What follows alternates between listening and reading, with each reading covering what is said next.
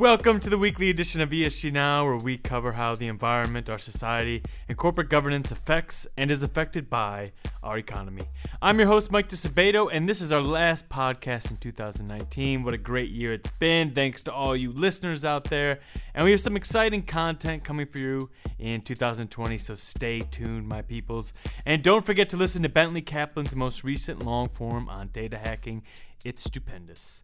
And this week, Olga Emelianova joins me to discuss her most recent progress report on the percentage of women on public company boards, how it's about more than just the financial benefits, and how Intel's decision to make all their diversity data public might be the beginning of something bigger. And then we have a hot take by Ric Marshall on what's going on at Boeing and, and how this is a sign of the importance of corporate culture. Thanks again for joining us. Stay tuned.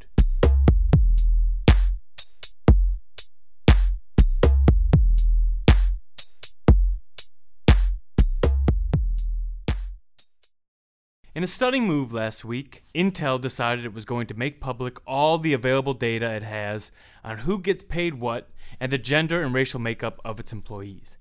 Reading through the crackling data provided by Intel makes you wonder how companies decide to make their hiring decisions. Because Intel's data isn't flattering.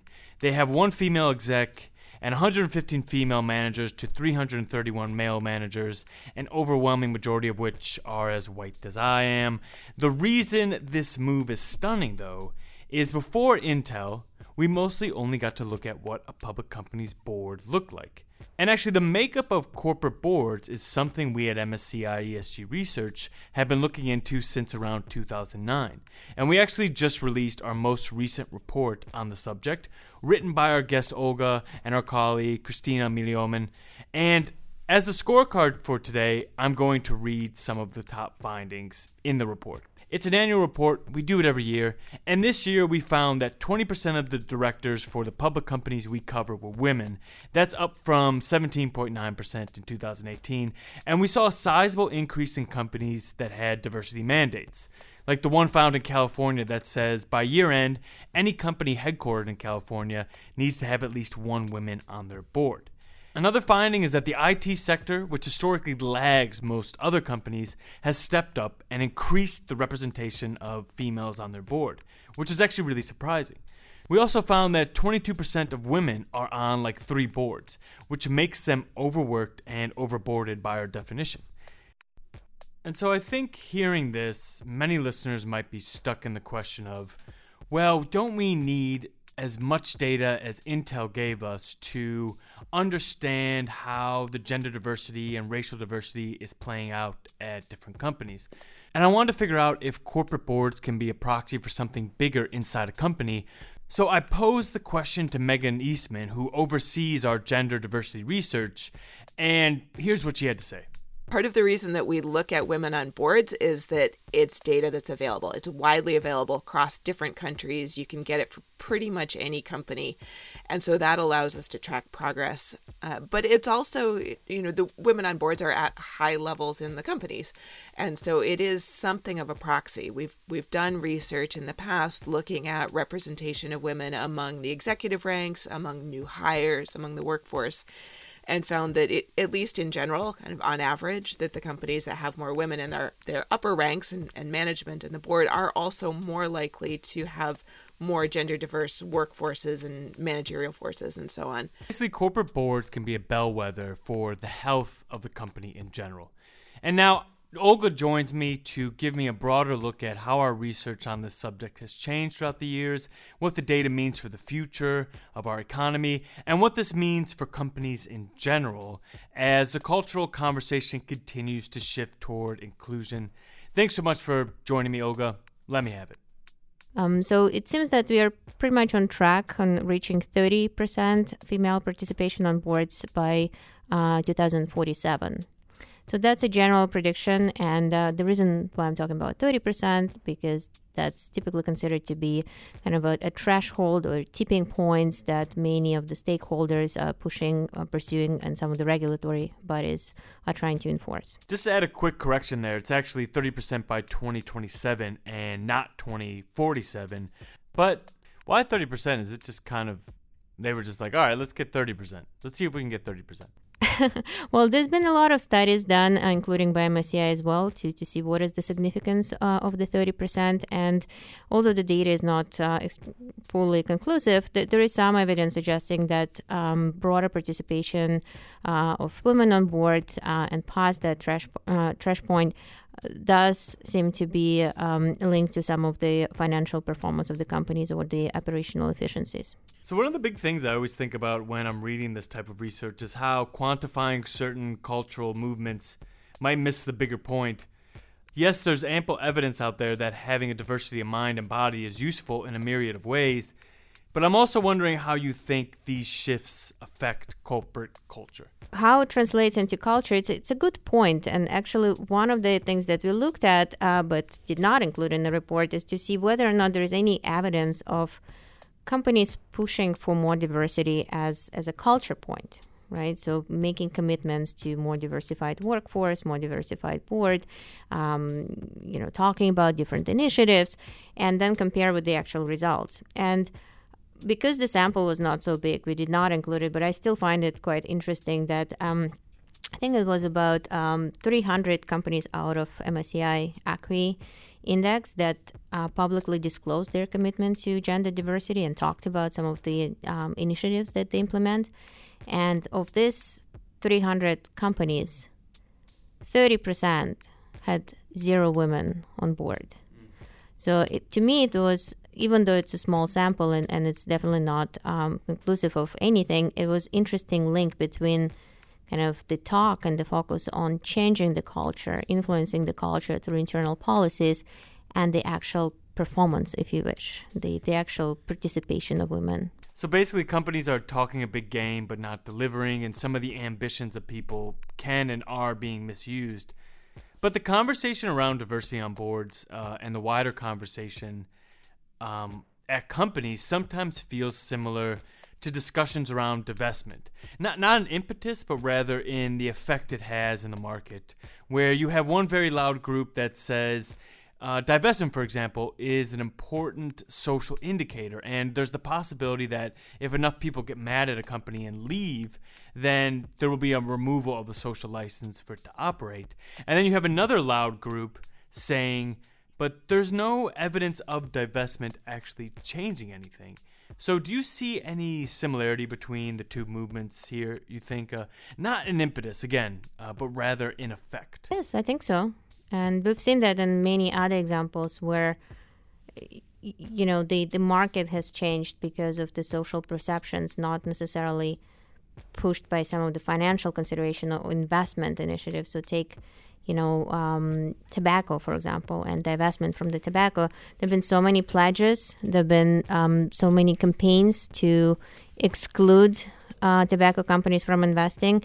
Uh, it, it, was quite successful in many ways, but we don't know what triggered the social change. Right? There is a lot of very promising statistics about people quitting to smoke, but we don't know whether what part of that was driven by investment or divestment movement versus the social pressure. And I think just bringing that comparison back to the boardrooms and diversity in general, whether it's the um, regulatory push or market push, I think globally we see that the subject of diversity becomes a social pressure. And I think that social pressure is pushing companies to change the way they run business, the, the way they govern the business. So you think soon it will be moot whether this is a financial benefit and will become just a requirement for companies that want to say attract as many high skilled workers as possible. It's going to be a necessity for the management of human capital in general. Oh, absolutely. And um, I, I think it's becoming less and less about proving the financial point, right? That it actually makes financial or operational point to bring more diversity. Uh, it's becoming a social uh, aspect that if you don't, then you become an outlier and you're not paying attention to some of those core social discussions that are happening, whether it's a racial diversity or gender diversity. It is the subject that cannot be ignored. And it's not the subject that needs to be proven by some specific financial characteristic. Only if we are able to achieve X percent return, then we're going to do this. I mean, it might be possible that the companies that employ this. Not that they do better, but the companies that don't employ this do worse. Maybe it's in terms of human capital, maybe it's in terms of actual product. I see it more in terms of human capital, being able to recruit good people to your company. It's similar to having like a recycling program. That's not going to make your company better in any kind of financial material way. But there is a possibility that if you don't have a, recycling program, an environmental program, a diversity program, that people are just like, no, I'm going to go to the other company that does this. This is important to my values, especially for people of a younger generation that view work eh, symbiotically with their passion. Well, it could be in a way the, the risk of not doing something positive because look, any company, any corporation wants to have the best talent. They want to bring the best resources and they want to get the, the best out of the resources. And if these resources are available, if there is actually a substantial pool of available resources and expertise, and the company decides, no, I'm only going to be choosing from this pile, then it sends a really strong message. And I think that that's the message that could potentially translate to that uh, risk, reputational risk, or uh, however you call it, but it, you know, explicitly excluding certain demographics based on gender, based on race from that talent pool.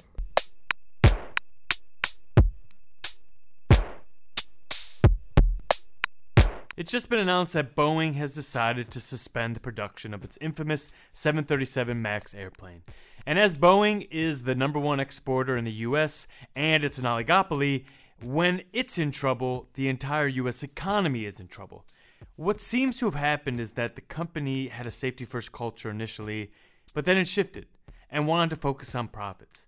And that seems like it might be due to a problem with its leadership, so I decided to bring in the man that I would follow over a bridge, Ric Marshall, our corporate governance guru, to tell me about what in the blue sky is going on.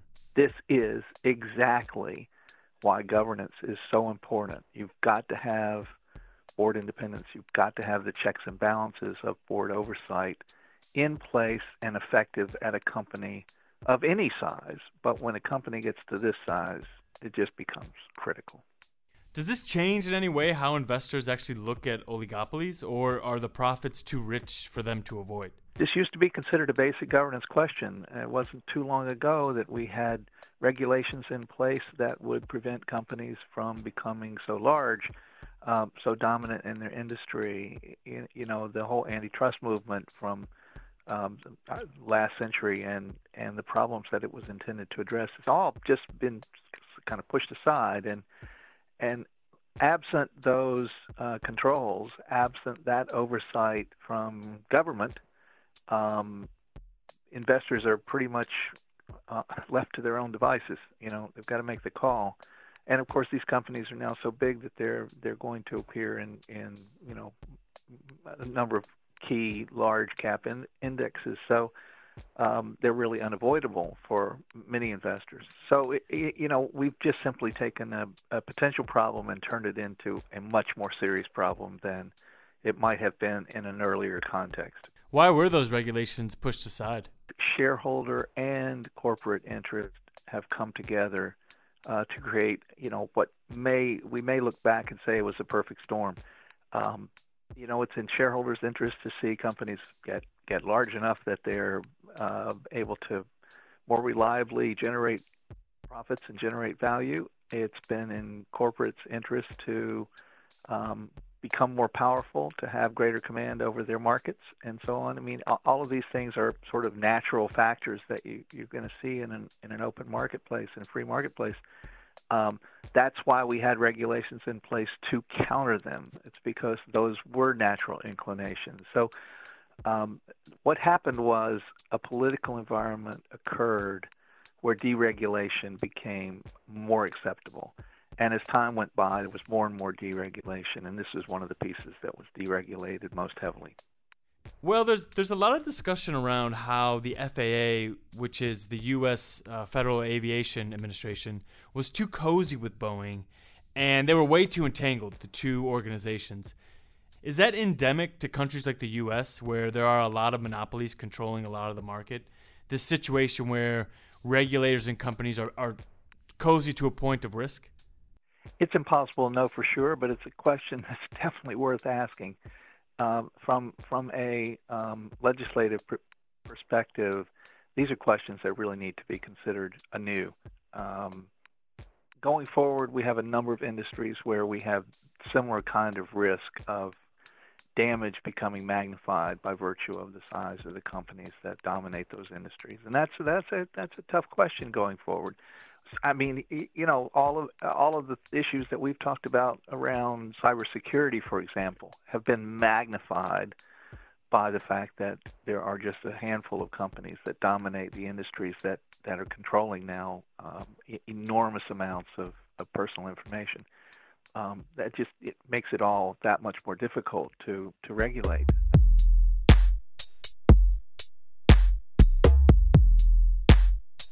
And that's it for the week. I want to thank Megan and Olga and Ric for joining me this week to talk about the news with an ESG twist. And I want to thank you all so much for listening throughout 2019. You made this podcast possible and you made my job a lot more fun, to be honest. Please stay tuned for 2020 to check out all of our new content. Have a great rest of the year and have a great new year. Talk to you soon.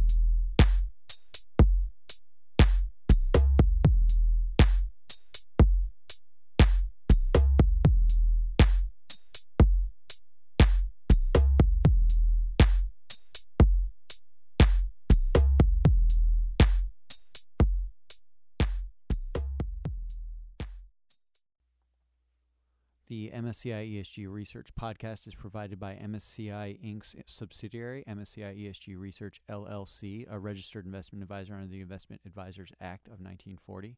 And this recording and data mentioned herein has not been submitted to nor received approval from the United States Securities and Exchange Commission or any other regulatory body.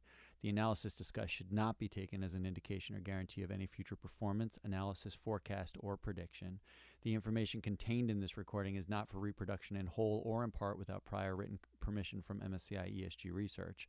None of the discussion or analysis put forth in this recording constitutes an offer to buy or sell or a promotion or recommendation of any security, financial instrument, or produ- product or trading strategy.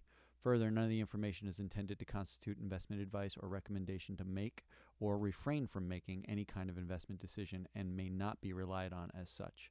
The information provided here is as is, and the user of the information assumes the entire risk of any use it may make or permit to be made of the information. Thank you.